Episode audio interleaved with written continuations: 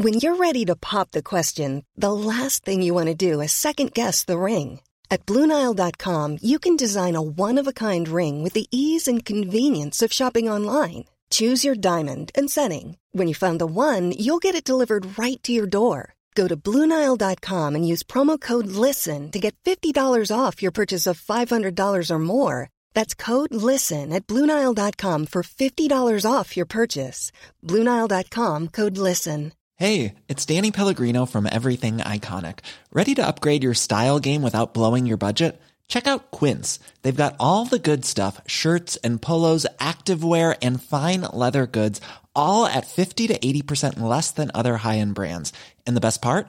They're all about safe, ethical, and responsible manufacturing.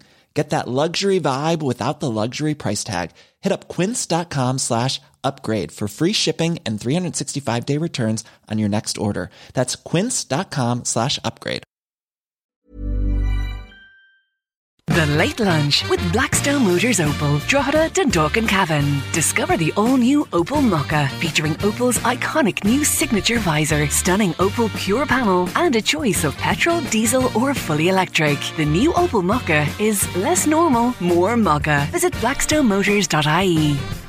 You're very welcome to uh, Thursday afternoon's late lunch on LMFM radio. Great to have you with us on the show today. Now, we are going to talk litter for the next while on late lunch, and it's an issue and a problem all over the place. It's, you know, and it's been highlighted this week more so with the Irish Business Against Litter survey report, which has seen the town of Drogheda finish up one from bottom of the league table in the league table 39th out of 40 uh, uh, surveyed for this uh, particular one this year, and it's a huge, huge disappointment. But I can tell you on this show, we've spoken about this in the past, and it's not just a Drogheda issue, it happens all over the Northeast, and there are huge difficulties with this. But today on the show, I'm delighted to be joined by Jerry Layden. Jerry, how are you? Your reaction, please, to, to this uh, finding. Disappointment, I think, uh, Jerry. Like, I think there isn't a person in the town, from the council right through to the the Tidy Towns group, that are very, very disappointed in that. You know, clearly we got our heads up uh, last year. We dropped in the rating significantly, but from a town that back in 2018 was in the top 10, like you know, it's a very disappointing place to be. And despite some of the efforts and a lot of the efforts made and the fight back made in the last, you know, six months, nine months, it hasn't improved, and that is really the disappointing part. So I think it's a challenge for us all, like you know, all organisations from the council to the tidy towns to businesses and to each and every one of us involved to to you know attack this face on and to address this litter issue because it is a problem. Yeah. Jerry, out socially last evening, I was talking about it in a group, and with a lot of people who live in the Drogheda, Greater Drogheda area, and their view on Drogheda is, and there's been a lot of things happening that are very good. The new murals, you can see the, the flower beds and things like that. But in general terms, the, the overall feeling was that Drogheda is grubby and that the litter is just part and parcel of the town now. That's a shocking uh, thought to carry with you, isn't it? Yeah, no, and that is a very disappointing view. And to be honest, disappointing from a few points of view. Number one, that's the reality, and that reflects in the community we live in, and you know where we live, work, and play, and a detrimental impact. But also, it kind of takes away from all of the good work that's happening elsewhere, as you mentioned there, Jerry.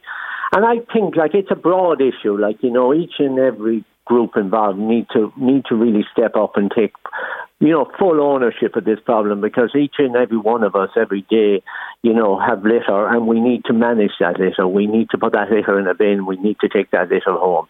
Like you'll see in the report that we've been really hit hard in terms of the centre of town like you know and we see a lot of that to be honest coming from a lot of the activities around fast food takeaway cups, you know, from coffees, all of that.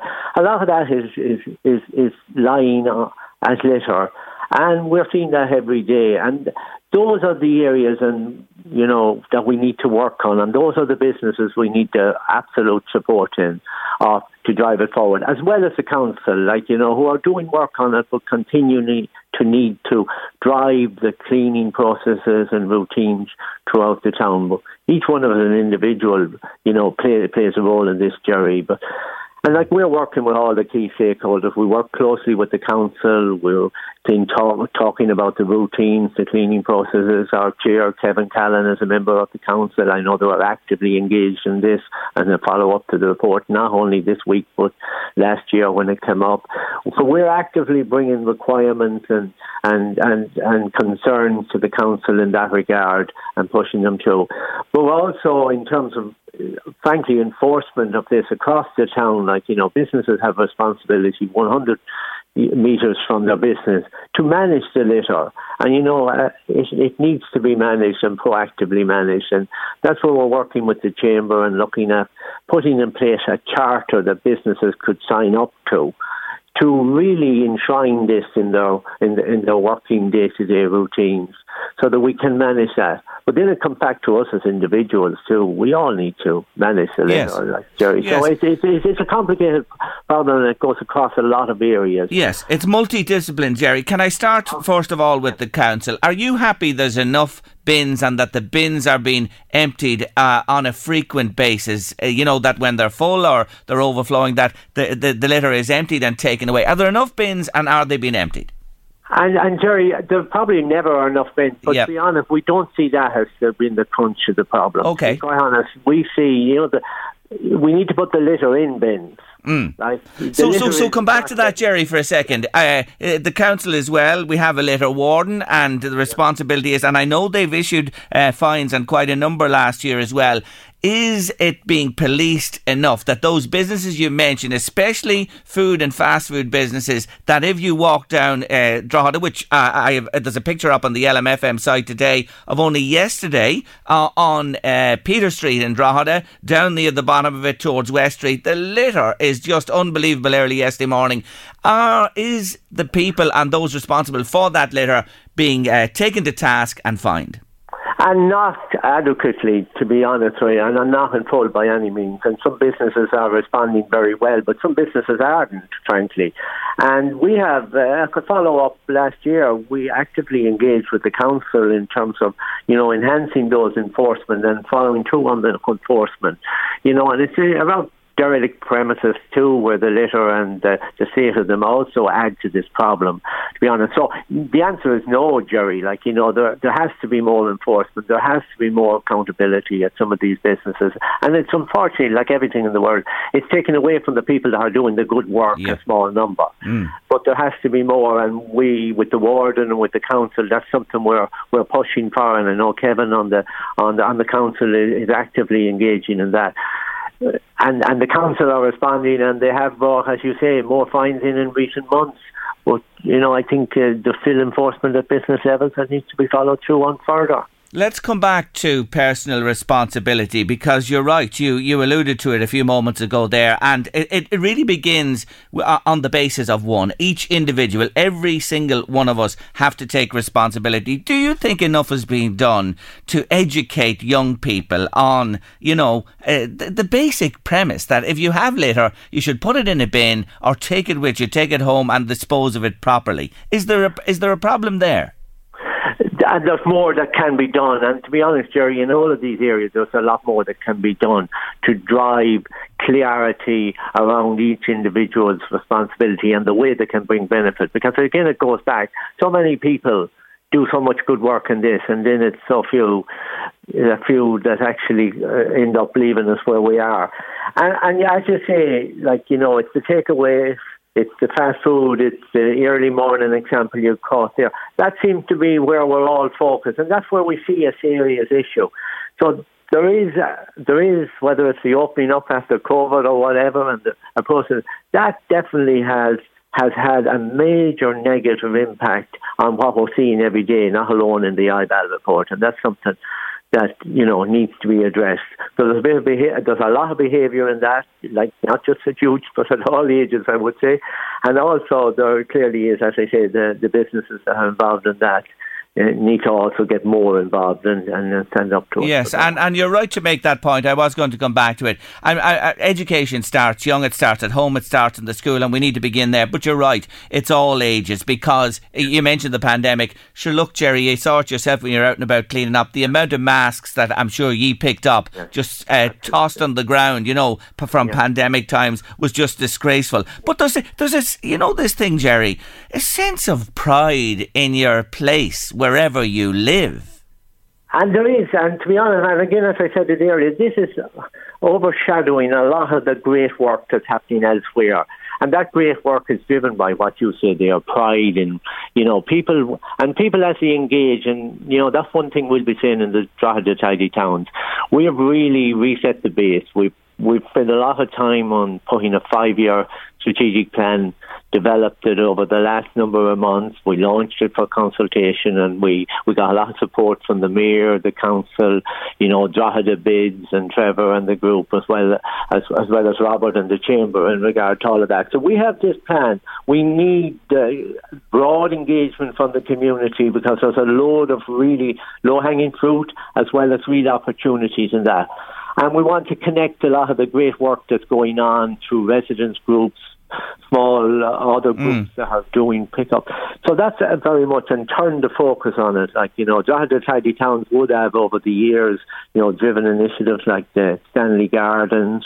There would also the Princess Grace Garden in the in the most recent years, and it's a year and it's coming to a culmination now is the Glyn Biodiversity Park, which uh, which has got a major upgrade, you know, with biodiversity, planting orchards, you know. Mm. There's a lot of good so things. We yeah, want to no, focus on no, that. No, no, there is, Jerry, and, and for sure. Listen to this. This uh, and, and look at it. If you want to say something about the litter situation in Drogheda or your town, any of the towns across the northeast, Dundalk, Navan, Kells, Trim, wherever you are today, and uh, they, they've all you've all been assessed as well in, in this survey. 086 1800 658 WhatsApp or text me. That's 086 1800 658 by WhatsApp or text. I just want to read this one, and the, the more comment coming to me as we talk, Jerry.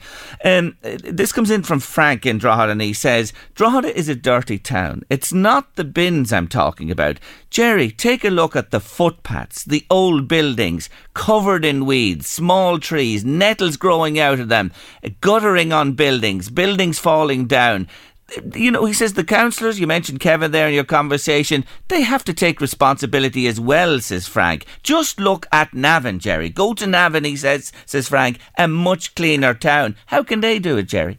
Yeah, and I would say we fully agree with him that the derelict structures you know, within Drogheda, the amount of derelict buildings, and this has been highlighted a number of times, and the amount of eyesore, both in terms of litter and otherwise, that creates, is a real negative impact on it. Now, there's clearly uh, structures in place and legislation in place that the owners of those buildings are accountable for tidying them up, for taking care of them and presenting them properly. And they are things we are working on with the council for enforcement around those buildings because I fully agree with Frank.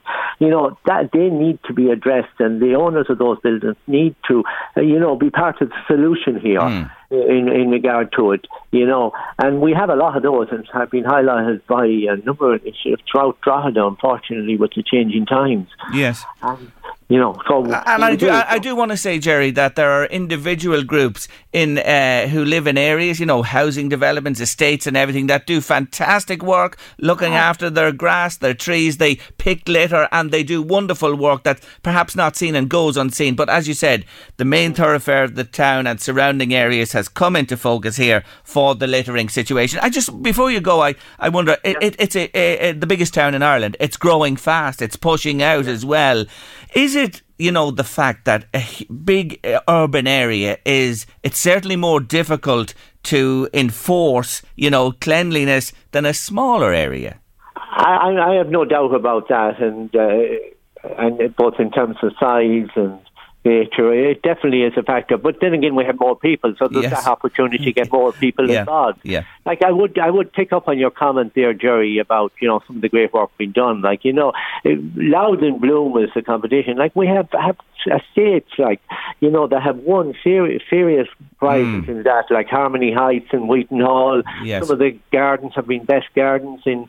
You know, there is so much good work going on. Like you know, some of the biodiversity stuff. You know, we see it at We see it at the Red Dale, Red Door project, we see it at the Dale. We see hmm. all these great works going on by groups of. Uh, yes, and it's just been all taken yeah. away from by yeah, this littering situation that really has to be uh, got a grip on. What about a war cabinet, county council, yourselves, individual groups around, you know, to come together and and and and, and face this head on? Is that an option? I think I think uh, I know there was a, and we see a report in the paper. There was a robust discussion with the council and with the council members at the recent meeting. So I think all of those things are up for consideration. This is something we need to change the focus right on to the things that are happening positively and get this. As I said, we were, uh, I think, number seven out of forty back in 2018. We're in the, we're in the flyer mode. We were able to do it. It just demonstrates we can do it, and we will do it again. It just needs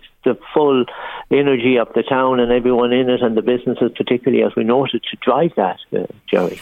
Jerry, listen, you're very good to join us today. Committee member of Drogheda Tidy Towns and contributing for the last number of years. And Amanda, I have to say to you, you're a, a dynamo because you were involved uh, in the recent opening of the Alzheimer's daycare yeah. facility and did a great job there. And you're a really good guy to have involved in this as well. Thank Look, you, I wish you well, and uh, it's in focus now. All we need is some action yeah. all round. That's we, we encourage people to get involved. Like yes. we have a website, we have a social media out there. Okay. So we really encourage people to link out to us and become part of the solution and join some of our groups to drive some new projects. Indeed, and I encourage you, that. Drogheda tidy towns. Thanks, Jerry. Thank you for joining me on the show this afternoon. Really do appreciate it. Litter and the scourge of litter. It's all over the place. I honestly think when I see it, I, I, just wonder. You know, it comes down to us as individuals. There's no doubt about that. You got to take responsibility and you got to teach your children and talk to people about it that this is just doing your area no good, and especially Drogheda at the minute where it finds itself 39th out of 40. It's a, an abysmal performance. And I think of the people who do go out and give of their time voluntary uh, to tidy up and clean and everything, it must be a smack in the face when you get a, a result like this from an annual uh, survey. It, it, really is. And they're doing their best, but they just probably feel it's, it's a tide coming over them of litter. And you see it. I see it myself, especially on weekends, after late nights, early mornings. Fast food is a it has to put its hands up. There's no doubt about it. A lot of the rubbish comes from these late eating establishments for sure, and it is the responsibility of people who make money from it to, in turn, make sure they clean up within a reasonable distance of their premises. Jerry, with regard to the photo you mentioned, uh, I've just been looking at it. The business in question at the bottom of Peter Street are very involved with cleaning at their premises. And it's my understanding that it's people who are living nearby who are leaving rubbish outside, and people in general, uh, in my opinion, need to step up and take responsibility for their own rubbish when they're out. That is very true. It is all our individual responsibilities. Um, I think that picture we, we, we share there you know, it was from the night before and it was from premises around the area, I have to say, rather than I think, you know, from uh, apartments and people you're mentioning there. But look, thank you for your comment. I, am glad to read it out for you. That's your opinion on it as well. Somebody else is on there uh, about trim. Uh, why did the council uh, t- remove a bin, uh, that uh, public waste bin from a, a council estate in Trim? Somebody in Trim not happy about that. We're going to Meath now. Alan Nolan, good afternoon. How are you doing, Jerry? How are you? Well, you're a man we've uh, spoken to frequently on this show. Your responsibility is uh, the tidiness and the cleanliness and the picking up in County Meath. And I know you've been covering a number of positions there the last while, right across the county. I wanted to talk to you for this, just for this reason in spe- specifically. You are out and about every day. You're dealing with dumping. You, you see the litter situation. What what's the what's the key here? What's the answer? What's the solution, Alan? Um, education, Jerry. I think. Right. I have uh, an acronym I use from it's called UIFs, uneducated, ignorant fools. Um, I use it quite commonly, and uh, I have to sometimes replace the fools with other, other Yes, I can imagine. uh, unsavory language. But um, it's education, Jerry. That's what it is, and it's the old thing of monkey. What monkey see, monkey do. The generational things where parents grew up and they didn't use bins and they throw them out beside the road, and what else are kids going to do when they grow up? And he's seeing what mommy and daddy are after doing for the last 15, 20 years. Sure, we can do it. We'll get away with it. And it, it is what it is. And it's like, we done the green kilometre scheme a year ago, over a year ago, and we ended up picking up 7,000, 7,500 bags of rubbish. And we continue to pick up 7,000, not 7,000 bags of rubbish a year. But we're continuing to pick up rubbish outside the road. Where people are driving down the road, fire the bottle out the road, fire the waste can, the waste yes. after their lunch, and it's that's uneducated. Someone has to go and clean that up. Mm. It does. It takes thousands of years for bottles to biodegrade, as people know, and glass bottles and stuff like that. Education. Like put the ba- put the ba- bottle in the bloody seat beside you or on the ground beside you. When you get home, put, put it into your bin when you get home. It only takes mm. like you're getting out of the car. Most people have their bins at the front or the side of the house. What does it take? Ten seconds Yeah. do it. But like, there's no point in leaving a wrapper on the side of the road that someone else has to go out and pay tax moners, taxpayers' money to get rid of it. Bring it home, put it in your bin, and stop being such ignorant fools. Yeah, and you know. Alan, Alan, you know, you see this all the time, and I see it myself. And again, it's especially at weekends, after Friday night, Saturday night, Sunday night. Drive out near where I live, out a little bit into the countryside, and you will see where people pick up a takeaway later on or whatever, and just open the windows. And you know what? You see that all the time. It's it's, it's shocking, isn't it? It's shocking. It it is shocking, Jerry, and it's again it's down to education, and it's, if try and catch these people doing it would be fantastic. Like, and it, we can't be everywhere, and at the minute we're still struggling to get cameras in operation because of GDPR regulations and hmm. the Litter Pollution Act uh, and the Waste Management Act to allow the use of cameras in it. And as soon as that happens, we are going to start putting up cameras, and definitely we put up cameras, and we will start catching these people. Hmm. But like my my words to people is stop throwing the little sweet wrappers, the big sweet wrappers, the glass bottles, the takeaway. Bring them home and put them in the bloody bin. It's only as simple as that. And I take it that schools are doing their best with children They and are, everything to are, to ingrain this into them. They are. Bernard, Bernadine is our environmental awareness officer, and she goes to school. She gives the education Yes. talks, and it's like it's like everything. You talk to the kids, and I know definitely, and not- not just because the job I'm in. If I see my child drop on a sweet wrapper, it's a bloody tip around the ear they get. You know what I mean? Yeah. Well, not technically, they won't get a clip around the ear, but you know what I'm saying. Oh, they'll get a good talking to. I know, and, and you'll tell them for, for sure. But it, you know, when you're talking about, you, you know, the story with Drogheda, you, you, you're familiar. You know, finishing uh, one Well, from I, bottom I again. Mm. Cover east, I cover the East Coast areas, you know. I cover right in parts of Drogheda, Yes. right up as far as Gormanstown. And honestly, nothing against the people of Drogheda, but will you keep your rubbish in County Louth, please? Because they seem to be doing an awful lot of driving out to County Meath to dump it. Well, And There you go. There you go. And, and and you're on the ground seeing these things. But you know, in the centre of a town, and you- of course you have in me there the big towns, Kells, Trim, Navan as well, keeping the, the, the centre of the town clean, you know, takeaways, that type of thing. Y- y- That's a constant, isn't it, for a council? Ah, it's always the constant, Jerry. And like uh, someone was saying, to remove the council bin and the housing estate in Trim.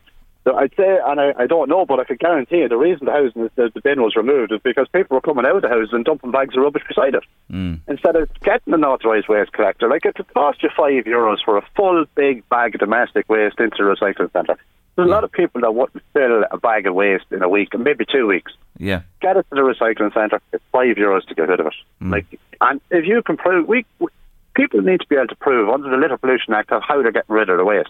If you go to the recycling centre with your bag, please make sure you get your receipt. Get a receipt. So if I call to your door, if one of the rest of us calls to your door, where are you getting rid of your waste? There you go, Alan. And that's been You're covered. You're minutes. covered off. Yes, absolutely. Alan, listen. Thanks for taking our call. I know you're busy. Have to leave it there for today. Thank you as always for Thanks, joining us. Take care of yourself. Bye bye. Bye, Bye Alan. Great guy. Really committed man to the cleanliness of County Meath. News and weather on the way at two. Taking us there. It's West Live. An empty street, an empty house, a hole inside my heart. I'm all alone, the rooms are getting smaller. Back to your comments. Uh, he's dead right. Yes, Alan Nolan, the uh, litter warden in Meath, was with us uh, just before two. Uh, my children are in their 30s and 40s now. I wouldn't allow a sweet paper out of the car window, says a listener. My car was always like a tip, but it all went into my bin, and they're teaching their children the same morals now. There is a real message in that message to us on late lunch. Thank you indeed. Jude's been on to say, I did ask the question why were the three bins taken away from Crushard Avenue in Drogheda with a chippy, a supermarket, a hair salon, and a laundrette and a beauty salon all in the vicinity? Valid question, Jude. You should put it further. Ask the council, push them on it, see what the story is. You need bins in that area. I'm familiar with it well myself. Keep your comments coming to us 086 1800 658 by WhatsApp or text.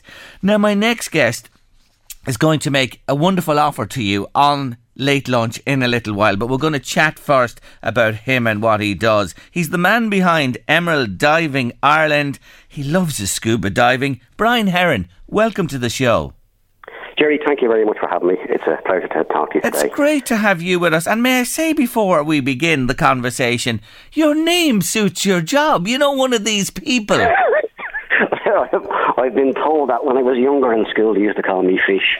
so it, it, it stayed with me all my life, and I've been I've been diving for almost thirty years now. Have you? My word. And, and, and, and what took you down this road when you think back? How did you get into it? I went on holidays many, many, many years ago to Lanzarote, mm. and I always wanted to try it. Hmm.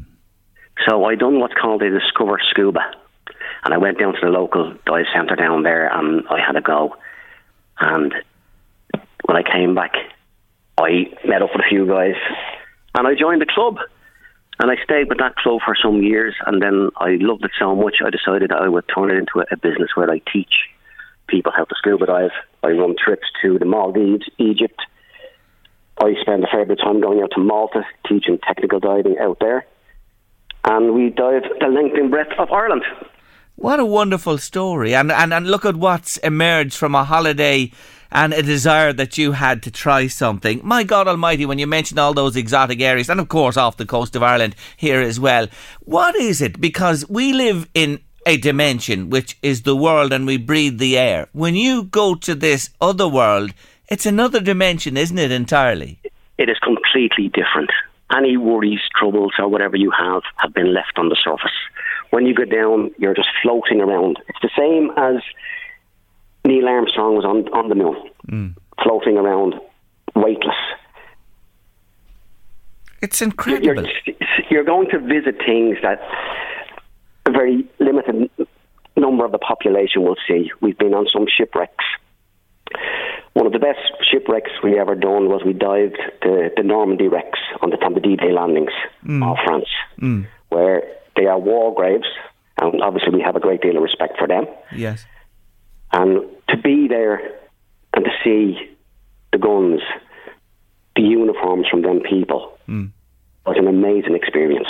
So you were able to experience something from history as well, as you say that the vast Yeah, yeah, majority of yeah. people will never see. That's another great aspect to it as well, that you're able to to, to be there and, and, and see and look back in time as well. It must be really special. Hey, I, I'm an angler and I don't do a lot of sea fishing from time to time for mackerel, but I do a lot of freshwater fishing. Do you see the fish? We do.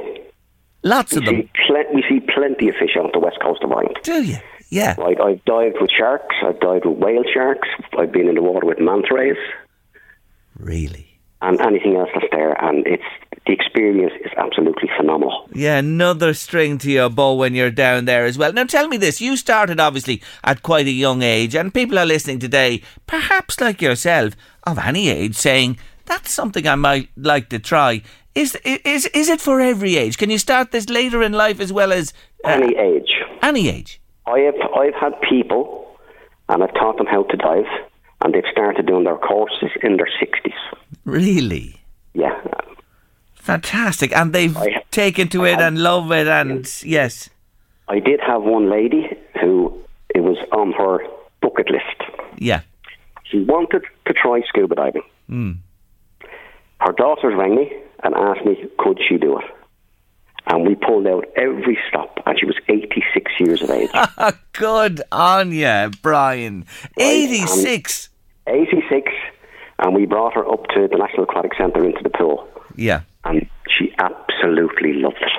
Ah, that's a great story and, and a wonderful inspiration to anybody of any age. You mentioned the aquatic centre there that I'm familiar with as well. Uh, So much goes on up there. Is that where you start to learn in an environment like that? What we is it? do, the way the course works is we do five pool sessions in the National Aquatic Centre, Mm. where you learn 23 skills to be a qualified diver.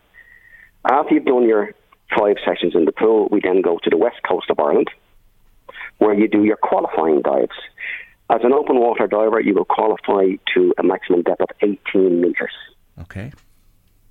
And as you proceed on through your courses, you can then do your advanced open water course. Hmm. Then you go on, you do your rescue diver, and then you you decide on what you want to do. If you think it could be a lifestyle and a, an enjoyable thing to do, you can go on and become instructor and master scuba diver and My. technical instructor and stuff like that. Yeah, so it, there is a, a, a progression there. No, There's I, a progression. I sorry for interrupting you there. Yeah.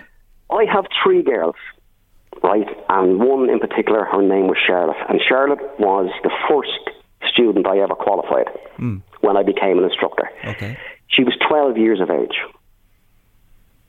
She is now an open water scuba instructor. Hmm. She's worked in Malta.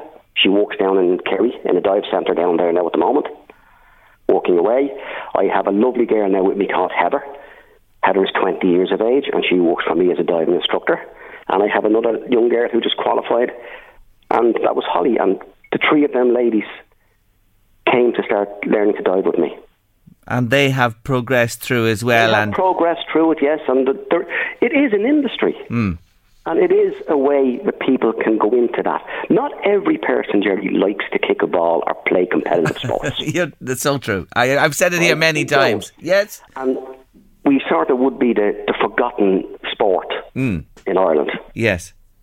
right? Not everybody wants to go out there and compete. When you go diving with somebody, we are equal, whether you're a man, whether you're a woman, whether you're a child, whether you're a teenager. Yeah. When we get into the water, we look after each other, regardless of whether I'm 60 years of age. I've been in the water with young girls and young boys that are 16 years of age. They have to look after me, and I have to look after them. Yeah. And that camaraderie is very important. Just a quick question for you. Uh, Maybe this is a no-brainer. Must you be able to swim before you, you know, learn to dive? You have to be able to swim a bit. You don't have to be able to swim the channel, right? You Right. have to qualify. You have to do a 200 meter swim, Okay. right? But you can do it very slowly. Mm. You can do it in a wetsuit with a mask and snorkel in the sea, and that's not a problem.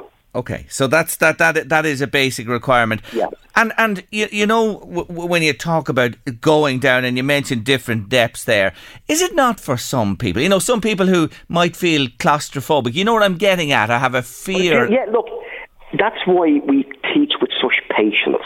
Hmm. And that's why you do your courses as you go along. I have people who've done an open water course and they're happy to go to 18 metres. Yeah. They're nice. It just takes a little bit of time. Okay. And have you seen people that have overcome a fear like I'm talking about? Yes. Oh, yeah, plenty. I've had many people Is that have wanted to do it, they've loved to do it. They're afraid of what's in the sea. Hmm. Right? They're afraid of the seaweed, of the fish that's there. Yeah. There's nothing in the sea going to harm you. Mm. Mm. If you annoy animals in the sea, they will. If you treat them with respect, they mm. won't. Yes. We go down, we look, we have a look around see what's there. There's some lovely swim throughs, underwater arches, underwater caverns, caves. And that's what people don't lots and lots to be experienced. And as well as that, I'm sure you're people who are always conscious of tides and weather and conditions. We That, all comes into it. Yeah. we have to look. We have a you plan the dive and you dive the plan. We know when the tide is coming in. We we were supposed to be away last weekend, but we had a storm coming in the west coast of Ireland. The trip got cancelled. Okay. So safety is paramount again. Safety.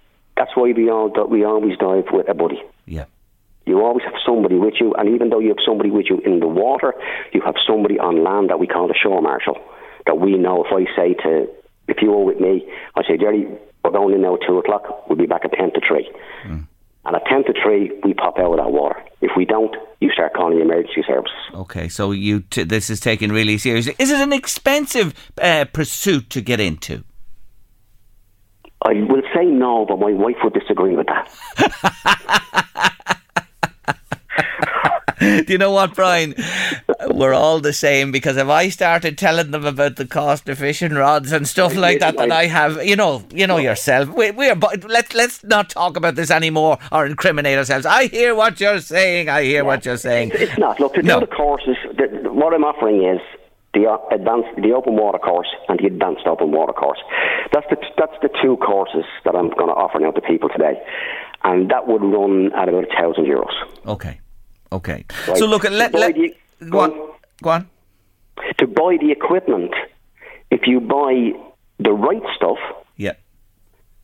you can have it for years. Yes, and that's very important to say. Invest, invest well, Yeah. and you get the the value out of it over time. Now, listen, you're here with me today, and I want, I really want to get this out uh, before we finish up. You, you're going to offer something to listeners today, but this is very, very important to you because it's about a fella called Declan Murphy. Tell us about Declan. Right. This is going to be the, the difficult part for me. Okay? I met Declan just over 12 years ago. I started teaching him how to scuba dive. And from the time we met, we became the best of friends. Hmm. We were basically inseparable. We were as thick as thieves. Right? In 10 years, we've dived in the Maldives, the Normandy wrecks, and the place on the length and breadth of Ireland. We were both avid members of the Meath Civil Defence. We've done medical cover and so many other things that we've done. I haven't been in the water in 10 years without Declan being by my side. He was an unbelievable man and probably the best friend I've ever had. Oh. Unfortunately, just over two years ago, Declan passed away Okay. and he was 40 years of age. Oh my, oh my. Okay? Uh, oh, right. So, what I'm going to do is, because Declan helped people in his life, it didn't matter what hour of the day you called him at, he was up there with a bed and he was gone. And he'd be there to help you. I'm going to offer to lucky people an open water course, an advanced open water course, and a weekend away to complete the whole courses. Now, the learning materials that they need for this course is being sponsored by PADI, the Professional Association for Scuba Divers Instructors. Okay, so they're, they're on board with this as well. They have to be 18 years of age and be able to reasonably swim. As I say, they don't have to swim the channel. Mm. And medically cleared to dive, isn't that important Medically as well? clear, it is important that they have a medical cert that they are able to dive. Yes. Now, everything I've mentioned there is free of charge to the two lucky applicants. One will be a male and one be female. Okay. From the age of 18 years to whatever age, I don't mind. Great. Now, the catch is, like Declan, always there to help somebody. We want the two people to be nominated by their community. Right. So they have to have done something in the last year during the bad time of COVID to help somebody, somebody that's gone beyond the call of duty I hear you.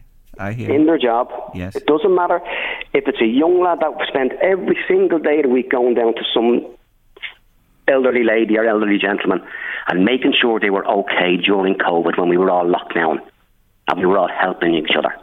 Great. We want to give it to somebody that deserves That it. deserves it. So, uh, a male and female, over Male 18 female. years of age, nominated by uh, somebody listening today as part of a, uh, who's part of a community or whatever, would say they deserve this, they'd love to do this. How do they nominate? They're going to send an email Yep. to the DMSS Emerald Diving at gmail.com. Is there a forward slash in that address or is it all the one? No, all the one. It's all the one, yeah. So I'll give that again. It's DMSS Emerald Diving at gmail.com. That's DMSS Emerald Diving at gmail.com. And we have the details here. If you want to get in touch with us at LMFM, we'll certainly be only glad to pass it on to you. It's a fantastic offer. Roughly speaking, how much is it worth? Uh, how much is it worth?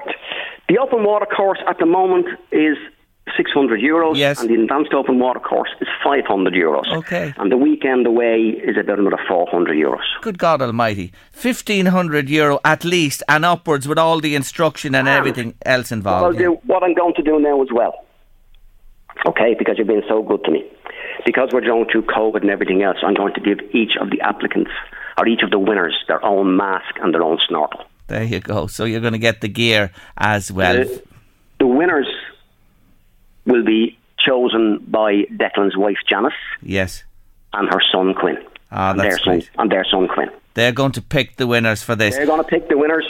Okay, well, listen, we have it now, and we have the email address that you nominate to dmss emerald diving at gmail.com. We'll be back to you when you get your two to follow up on this. Is this okay? We will. I'm going to put it up on our Facebook page, and anybody Lovely. who wants to become friends of emeralddivingIreland.ie, please do so, and then they can share it. Lovely, lovely, lovely. Great to talk to you today, and we'll be back to you anon. Thanks for joining me on the show, Brian. Thank you very, very much. Thank you very Not much. Not at all. Take care of yourself. Brian Heron there, great guy. What an offer that is. I'll mention it just one more time. DMSS Emerald Diving at gmail.com.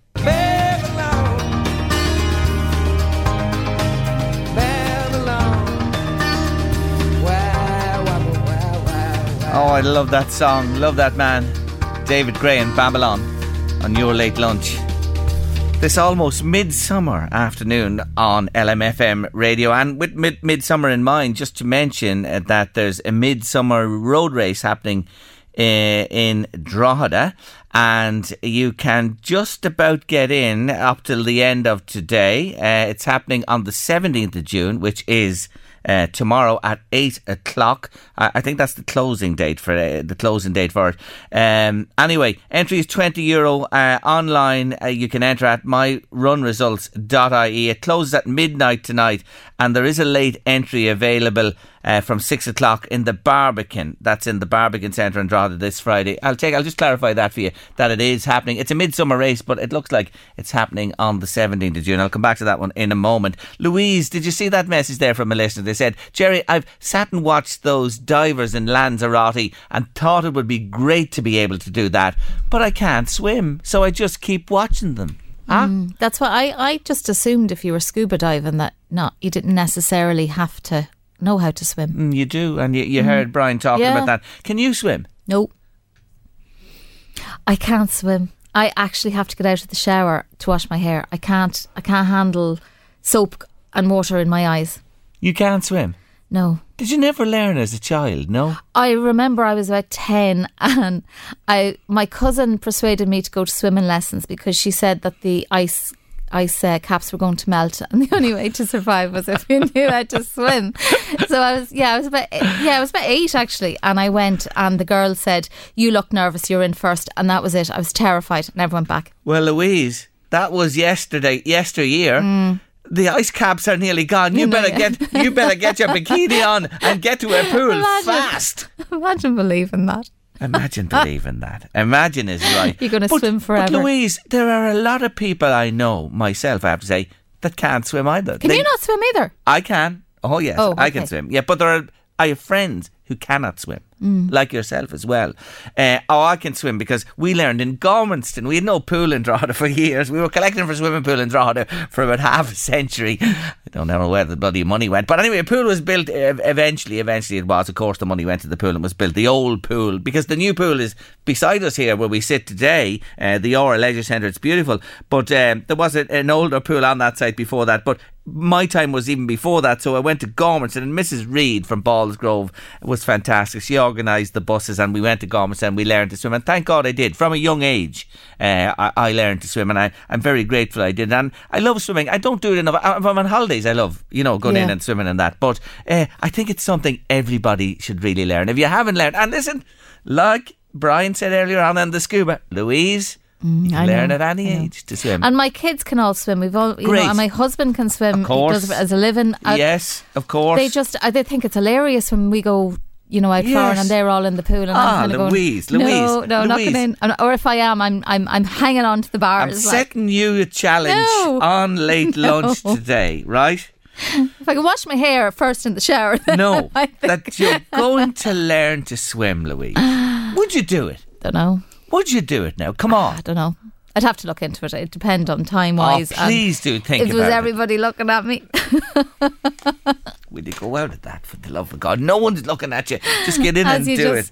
Oh, anyway, what know, do you think, folks? Should. Louise learn to swim? Come on, folks. What do you think? Should our Louise learn to swim? Let me know if you feel she should, or if you think leave her be and leave her as she is. 086 I do a little 1800 paddle in 658. Does that count? No, it Okay. doesn't. 086 1800 658. Should Louise learn to swim? Come on, I'd love to hear from you on late lunch this afternoon. Yes, yes, she should. Anyway, after the break. Pantomime season. oh, yes, she will. It's too early for that yet. Anyway, after our break, uh, stay with us on late lunch. We have a lovely lady to meet. Yvonne Hayes is her name, and she's going to tell us all about her lovely boy, Aaron. Just reminding you again about Pound the Pavements. Yes, you do know here at LMFM Radio, we've teamed up with the Louth Meath branch of Down Syndrome Ireland to get you out walking, running, jogging, hopping, skipping over these uh, weeks in June, and it's supporting a wonderful organisation. Pound, the Pavements is running from June 1st and wraps up on the longest day next week. All you have to do is 21 kilometres uh, before the 21st. So you do that between now and then. So there's still time to register and sign up. 10 euro per person, 20 euro for a family. More information on lmfm.ie or dsilmb.ie. And you can also uh, register today on myrunresults.com. So come on, get going. There's still time. And with uh, Pound the Pavements in mind, I'm delighted to be joined on the show this afternoon by Yvonne Hayes. Whose lovely little boy, Aaron is his name. He's four years of age, was born with Down syndrome. Hello, Yvonne. Hello, Jerry. How are you? I'm really good. Thank you for joining us on the show today. Look, w- when he arrived, this obviously came as a shock to you. Um, Aaron's diagnosis was after birth, and yes, it was a shock. Um, but I think, do you know what?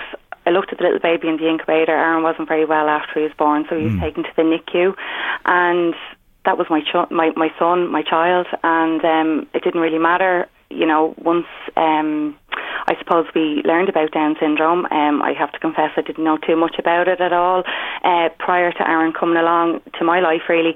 But um, you know, we realised you know, it's an intellectual disability. Yeah. He will do everything, and he has proven that he will do things. It will take him longer. There's lots of repetition for him to learn something, and he works extra, extra hard. Um, but he gets there, and he's so proud of himself and happy when he does. So um, he's he's just like the other two children that I have. You know, very very proud of them all. Ah, good on him. And I know he's had his challenges. There's, it goes without saying, like, as you say, the worry when they go to the intensive care, the special care initially. And he's, he's had to battle in his uh, four little years, hasn't he? He has, yes. Um, Aaron was having a few feeding issues, um, and through a video fluoroscopy, we discovered that Aaron silently aspirates his fluids. So for six months, he was fitted with an NG tube, and um, then a more permanent kind of fixture in his stomach. Um, he has a, a MIC-KEY button, is what it's called. So the majority of the fluids that he would um, intake during the day would go through that. Now over time, um, we're kind of weaning him slowly off that, and he can drink orally, but um, it, it has been a challenge. It's time consuming. It's you know a parent that has no qualifications in nursing at all. Pretty much learning how to be a nurse and look after your son um, by changing the button every couple of months, changing the water in the button, making sure everything is clean, making sure he's getting enough fluids and things like that. So um, he's kind of taken it, you know, I suppose like a duck to water. He knows no different, but you know, as a family, it hasn't, um, I suppose, been the easiest of time. But you know, it's our norm now, and um, hopefully, in the near future, um, you know, he might be able to uh, lose the button completely. Yes. We'll see. But um, like even with those challenges, he's still a happy little child. Um, Mm. he's he's wired to the moon, and he just loves life, you know. And that's I suppose that's fantastic, you know. Oh, yes, he's a smart boy. I know he's a very caring child. He's funny. And for him, every day he's picking up so much. You can see that, can't you, every single day? Every single day, um, we call Aaron the copycat because he mimics everybody and everything. Um, Yes. He's a very, very visual learner, um, and every every time someone he's he's really, I suppose, at the moment concentrating on his speech. He doesn't like to be misunderstood, and I suppose nobody does and it's hard for him when he's trying to communicate he's trying to make an effort and the sound mightn't come across as you know the actual thing that he's hmm. looking for so through um, I suppose pointing and love uh, sign language that we use with Aaron and repetition again with sounds gone through phonics um, it does help him. And he- he is he is very clever.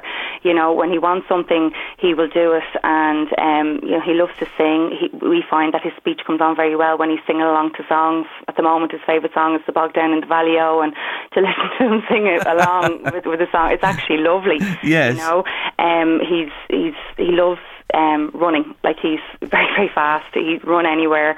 Um, when he does something he's very proud of himself.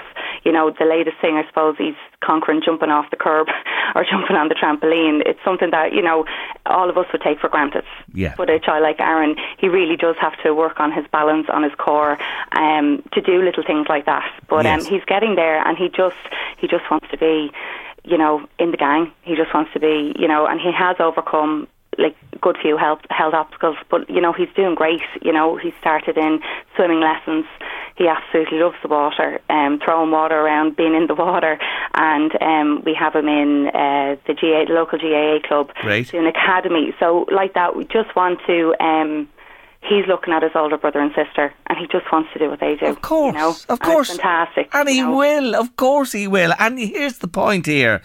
The branch, the local branch, of course, which you uh, knew nothing about before his birth, and uh, suddenly y- y- you're looking round to see w- where is there support or help? Where can I find out? Where can I, you know, get the information and, and speak to others? They've been invaluable, haven't they, for you? They've been absolutely fantastic. Um, it's a it's a lovely community to be involved in. Um, lovely families and lovely advice, like genuine advice of parents that would be a couple of years ahead of us. course. And like that, if you have questions or queries that your own friends mightn't be able to answer because they're not in your situation, um, you have the people there. You have uh, different opportunities. Um, social events that you can meet people. You know, there's sibling workshops that my daughter attends at the moment, and that's fantastic for the likes of her. She goes along with all the other siblings of children with Down syndrome, and it's just about them. You know, they all have something in common, but it's a day for the, the light to shine on them because that's something that's very important in families. Often, when a child with a disability or medical issues is in a family, everybody else at times gets overshadowed, and that can be difficult. And as a parent, sometimes you're aware of it, and sometimes you're caught in the moment and you, you forget it. So it's very important to have something extra um, for the other people in the family. Um, I can't even remember how many times I've asked for advice of parents. Um, the first parent I ever met was amazing. It was a parent supporting that lady that came out to my home, very good friends with her, and I remember her telling me that her son, you know, she, he can ride a bike and you know he plays rugby with his friends and you know he's in mainstream school and Aaron was only two or three weeks old at that time and I was kind of saying to myself, oh God, this is brilliant because you do fear the unknown. I didn't fear the diagnosis. It was the unknown of what his capabilities or how accepted he actually might be. And it is a fear, but the fears are gone.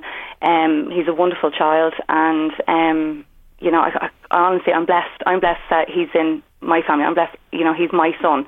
Um, people of think, oh God, yeah, you know, um, you're blessed to you know, have him, and they're completely right. You know, he's just um, now he can be a devil at the same time. Of you know? course, of course. you know, he really can. But his new word is sorry. So even as he's doing what he's not supposed to be doing, sorry, ma'am. That's what he says, and you're just kind of saying to yourself, "Oh God, what am I going to do?" Isn't that You know? lovely? Lovely. Oh, you see, he's picking it up fast. That's the thing. And I want to give a big shout out to Daisy Chain Creche in Drogheda, to all his friends there and the people there. He loves it.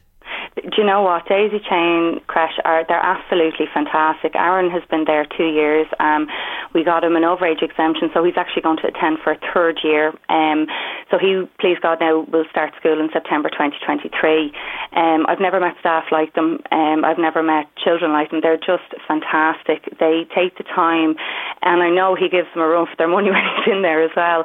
But they they really are you know, um, dedicated to looking after Aaron's needs and his development. And they're so welcoming and so warm. And he just loves it. When he comes out, he does the sign for school, and he just wants you to ask him. He'd say "Good day" to me, and I'm like, "Yeah, I had a good day. Did you have a good day?" And he'd be like, "Yeah," you know. And he he can say a few of his friends' names, which is fantastic. So, you know, we're looking forward to um, his you know his final year. Please God, start in September, and that's I suppose the countdown to prep him for big school. Mm. So, and there'll be a good bit of work now to do with him, but um, you know we're all behind him, and we just want him to have the best start in primary school, and um, be it mainstream or special school, whatever he's capable Yes. um, for, and, and working. But no, they're fantastic, really are. May I say something to you? Yeah.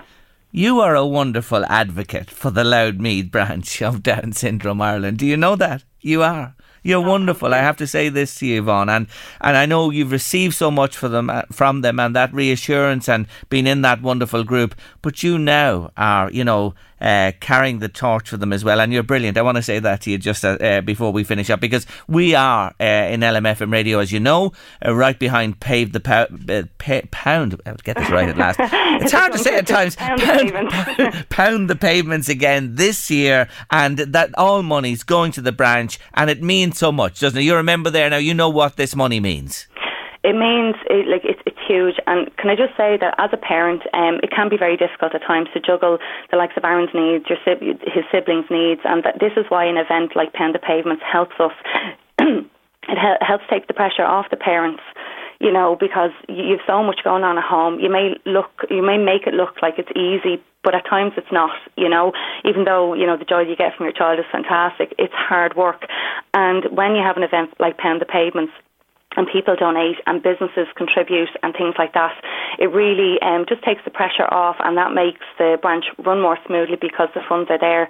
The children, the teens and the adults can get everything that they, they deserve and they need, do you know what I mean, to develop and just to enjoy their life to the full. Um, and just, I suppose, while talking about um, Pound the Pavements, I just want to say a huge thank you to LMFM for coming on board a second year in a row to support us.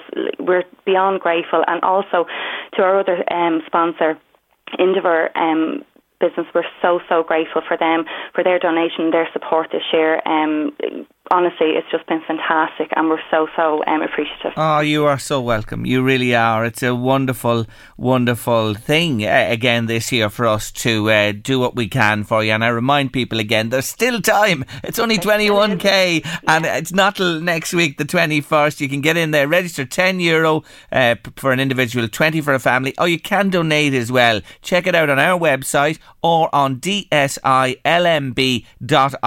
And if you're registering for the uh, Pound the Pavements, myrunresults.com.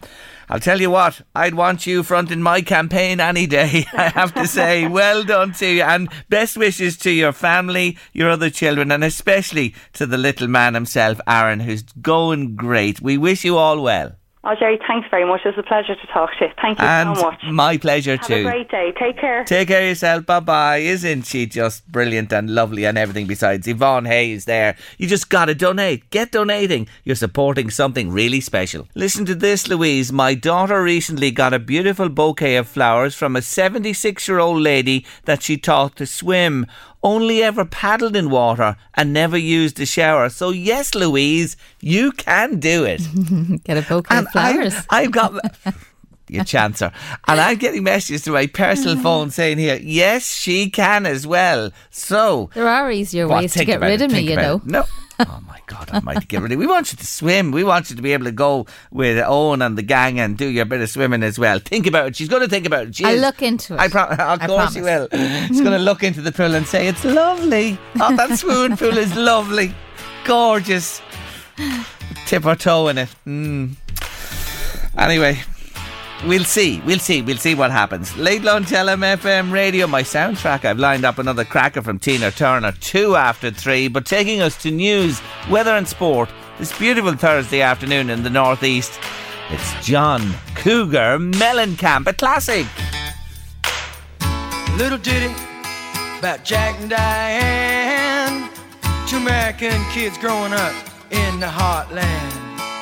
Now, my musical this week is all about Tina Turner. Yes, it's Tina Turner, the musical, and the stage show, I have to tell you, was recognised at the prestigious Olivier Awards in London in 2019 with three nominations, winning Best Actor for Kobna Holdbrook Smith. In fact, it was his debut. He played the uh, part brilliantly of Ike Turner and picked up the Olivier there. Some start for that guy.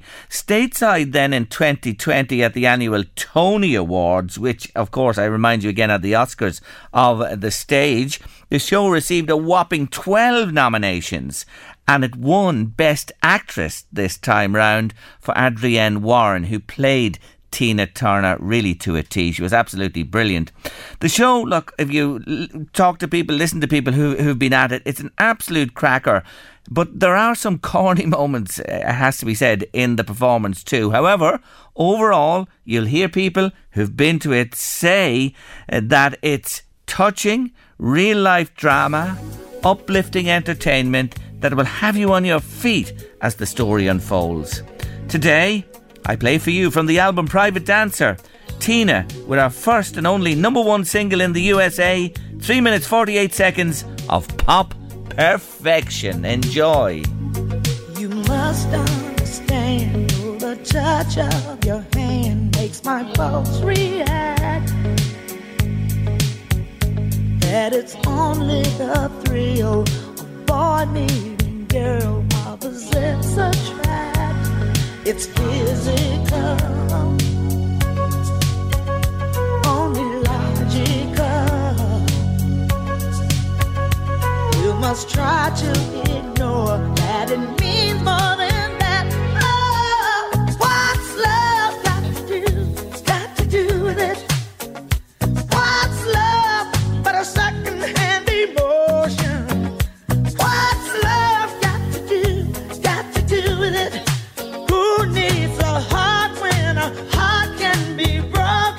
Tina Turner. What's love got to do with it? Well, tell me, what has it to do Everything. with it? Come here, Jerry. A lot of love um, out there in Slane today. Um, we got a, a nice uh, text in. Thank you, uh, Frank Taff. They were at the funeral of the bomber Murphy earlier today. And, oh, Jerry, it was lovely. You paid tribute to him earlier this week um, with the Bat Out of Hell. And he said, Hi, Jerry, just to let you know at today's funeral of our friend and former Ross and Rovers player, your tribute was played at the gravestone, at the graveside. Uh, and he rung all over Slane. Oh my God Almighty! Isn't that just That Mm. lovely? really touching to think that you know things things affect you? You know, um, you know yeah, this but to hear, you know, he was obviously such a larger than life person that was loved by everybody. And Yeah. and I've heard loads of people have come, oh, I've heard Mm. that or whatever. Mm. Um, but obviously, you know, you said what everybody wanted to say. And, And to- which is really nice that it was shared so many times. Oh, thank you, Mm. and thank you, Frank, for letting us know uh, to have it played at the graveside and Bat out hell, he says, rung out all over Slane. I just see the message there. That's so nice, isn't it? That, that Thank you for letting us know that. We really do appreciate And I'm really touched, I have to say, to think that uh, that happened today. But he was, I say again, what a lovely man. And he's only in his 50s. He's all too young to, to go, you know, to be honest with you. But they are, yeah, I'm sure he had a tremendous send off today with all his friends and all the people who Mm, loved him. absolutely. Uh, you know, it's a sad, sad day. But uh, thanks, Frank, for letting us know. We really do appreciate it. Final break of the afternoon on late lunch. And he's back. Yes, he's back. He's the biggest supporter of Oliver Cromwell, I'd say, in this country for sure, and maybe anywhere. Yes, he's uh, back with a brand new book. Tom Riley with us next. I think it's fair to say my next guest is in a minority of one because when you mention the name Oliver Cromwell in this neck of the woods and in Ireland, well, my God, there's only thoughts of murder and mayhem. But Tom Riley has been consistent in his view on the man, which differs from the vast majority. He's written four previous books uh, about Cromwell, and he's back with a new one called The Protector The Fall and Rise of Oliver Cromwell. Tom, welcome back to Late Lunch. Good on, Jerry. I'm going to disagree with that. It's not fair to say that I'm a minority of one, and you know that, Jerry. There's at least two people out there who are in favour of Cromwell. well, I wanted to be dramatic with the introduction. You understand yeah. yourself, Tom. Yeah. Anyway, congratulations because this book is right and is riding high and has been riding high even nearly before it's. Published, Tom. Yeah, yeah, it's just one of those things. It's been gone gone a while. It takes a while to get a book, book published. So we've been um, the gestation period has been about a year mm. since I signed the contract, and um, it's actually coming out now on the 24th of June. So it's not even out yet. But Amazon um, pre-order sales are extremely good. So it just shows you it's the first time I've written a novel. This is fiction, a lot of people might say some of my previous books are fiction too, um, but this is um, it's it's a kind of it's the same message. You and I have been talking about this, Jerry, for years. Yes, um, you've had me on intermittently. Um, believe it or not, it's 22, 23 years ago since I, writ- I wrote a book called Cromwell: An Honourable Enemy which started the ball rolling. And uh, so I've been doing this for a long time. So there are generations coming through who um, won't know that uh, I'm out there banging this drum. Ah, well, um, well, they do now. I have to say, and, and well done again to be topping Amazon, as you say, with the uh, uh, pre-sales. So look, it augurs well because people are, are curious and interested, no matter what we say, to read about this guy. A tender father, an admirable man, a reluctant overachiever. Tom, really, really, Tom. Yeah, well, he's he's been he's a much maligned Jerry. You know, this is this is what um, it's. I've come from where you are and where most people in in this town started off. I mean, I had exactly the same biases that um, you know everybody is inducted with, with when you have uh, the Irish education that we've all had. Um, but I, I, you know, I, I wiped the slate clean. I looked at the facts and I realised that that history is written by the winners, and there's so much myth and legend, and there's a mire of propaganda to get through. And yes, that's the Cromwell I found. In all fairness, um, he was a product of his time. You know, it's almost impossible looking back from this distance to to uh, judge because it, it's a different planet then, really. You know. He was, um, you know, he, he his story itself is phen- uh, phenomenally interesting. He became from an unknown farmer to head of state Mm. Um, within 11 years, it's a real rags to riches story. He's the only commoner ever to rule England. Um, you know, and he's he's obviously still the most hated man in Ireland. But but all these things um, all go well for a good story. So this is what I'm trying to do. I'm trying to get my message out there now to a different audience. The same message, but a different audience. And you put yourself in his shoes. And what I will credit you with, and this is very important to say, you uh, reference a primary source and, and a valid source for uh, this book right through, Tom. Yeah, that's the, that's the key, Jerry. As far as I'm concerned, like like people were very literate in those days, and they wrote. So we have a lot of documented evidence from the time now the thing is, you know, you have to. It's, it's a case of not believing all you read.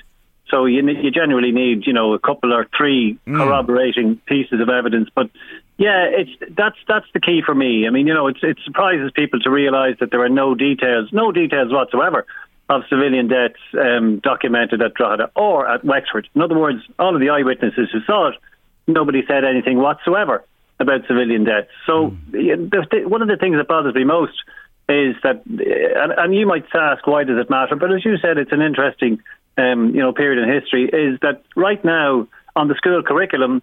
You know, there's a book uh, called History in Focus, and it's aimed at 12 to 15 year olds.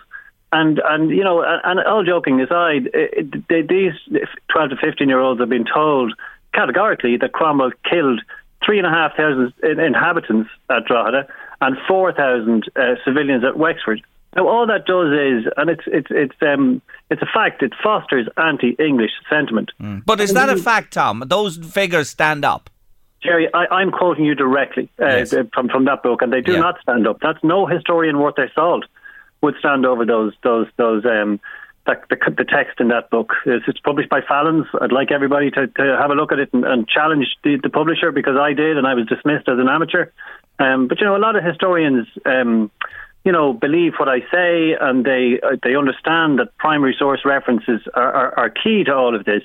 And and while um, you know they, they, they sometimes you know they close ranks and and they don't uh, outwardly support what I'm saying, you know, there's there's a lot of historians who do. So in a hundred years, maybe Jerry, when I'm dead and gone, or two hundred years, this will filter through. But it's absolutely the case. I'm not on my own. This will absolutely flip uh, totally to, to my thesis. So, uh, my referencing of Wikipedia earlier today as I prepared to chat to you, where it gives those figures, they're going to have to adjust that as well. Hey, but come back to this book because, you know, you have the murder of a king. Unbelievable. As you said, the first commoner to lead, uh, you know, England and, and, never happened since. Uh, but in the book, you, you cover off that. Um, there's intrigue in it, uh, there's slaughter, there's civil war. But there's a touch of Mills and Boon, Mister uh, Mister Riley. Uh, is that fair to say? yeah, there's a lot of people who have read it and they can't look me straight in the face no, anymore. No.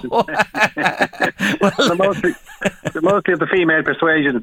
Um, well, it, it simply comes from the fact that that when when I decided to write the novel anybody who I spoke to said, "Oh, look, you got to put something in that's racy," mm. um, and I'm thinking, how can I possibly do that? Because this Cromwell and things racy don't sort of go hand in hand. Um, but no, my imagination just went wild, and and uh, that's uh, yeah. There's there's a few instances, a few uh, little bits in there that maybe shouldn't be shown to children. So uh, yes, and we understand that. Uh, so don't blush when you meet Tom out and about. He's uh, had enough blushing for, for, for, the next while. Anyway, look at it. I, have to congratulate you because you come back to it from another angle entirely, and you bring something else. I want to say that again to this debate, and it will it will inspire people to take up uh, uh, reading a little more about this history and those times as well. The book it's it's uh, about to uh, be published. Where is it available, Tom? It's available everywhere, Jerry. It'll available in Waterstones, all the online good bookstores everywhere. So you know it's, it's very easy to get. Um, just go on Amazon is the, is the main one, really. To be honest, just click on Amazon and um, you know, if you meet me on the street, you can you can say what you like. Um, but uh, and I get a lot of abuse, to be honest, and, I, am well able understand. to take it. You know, yeah, I've yeah. Had death, death threats as well. I know we're winding up, but I've had death threats as well, which don't really help.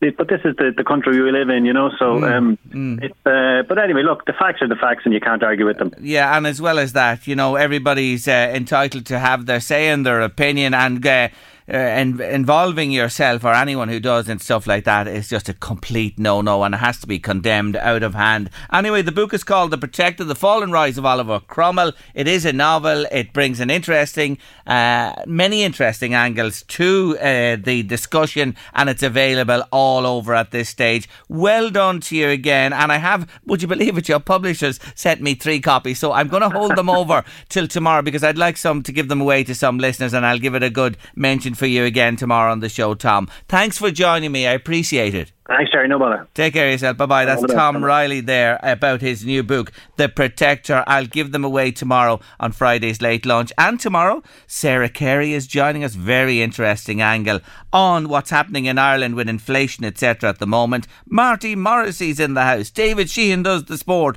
We've your comedy. TV theme competition and I'll round off Tina the musical and more besides coming your way from 1.30 Friday. Paul McKenna's up next with The Drive. Stay with us here on LMFM Radio. Have a lovely Thursday evening and do come back for the final show of the week this lovely June time here on LMFM Radio tomorrow lunchtime. See you then. The Late Lunch with Blackstone Motors Opel, Drogheda, Dundalk and Cavan. Discover the all-new Opel Mokka, featuring Opel's iconic new signature visor, stunning Opel Pure panel, and a choice of petrol, diesel or fully electric. The new Opel Mokka is less normal, more Mokka. Visit blackstonemotors.ie. Millions of people have lost weight with personalized plans from Noom, like Evan, who can't stand salads and still lost 50 pounds. Salads, generally, for most people, are the easy button, right? For me, that wasn't an option. I never really was a salad guy. That's just not who I am. But Noom worked for me. Get your personalized plan today at Noom.com. Real Noom user compensated to provide their story. In four weeks, the typical Noom user can expect to lose one to two pounds per week. Individual results may vary. Want flexibility? Take yoga. Want flexibility with your health insurance? Check out United Healthcare Insurance Plans. Underwritten by Golden Rule Insurance Company, they offer flexible, budget friendly medical, dental, and vision coverage that may be right for you. More at uhone.com. It's that time of the year. Your vacation is coming up. You can already hear the beach waves, feel the warm breeze, relax, and think about work. You really, really want it all to work out while you're away. Monday.com gives you and the team that peace of mind. When all work is on one platform and everyone's in sync, things just flow wherever you are. Tap the banner to go to Monday.com.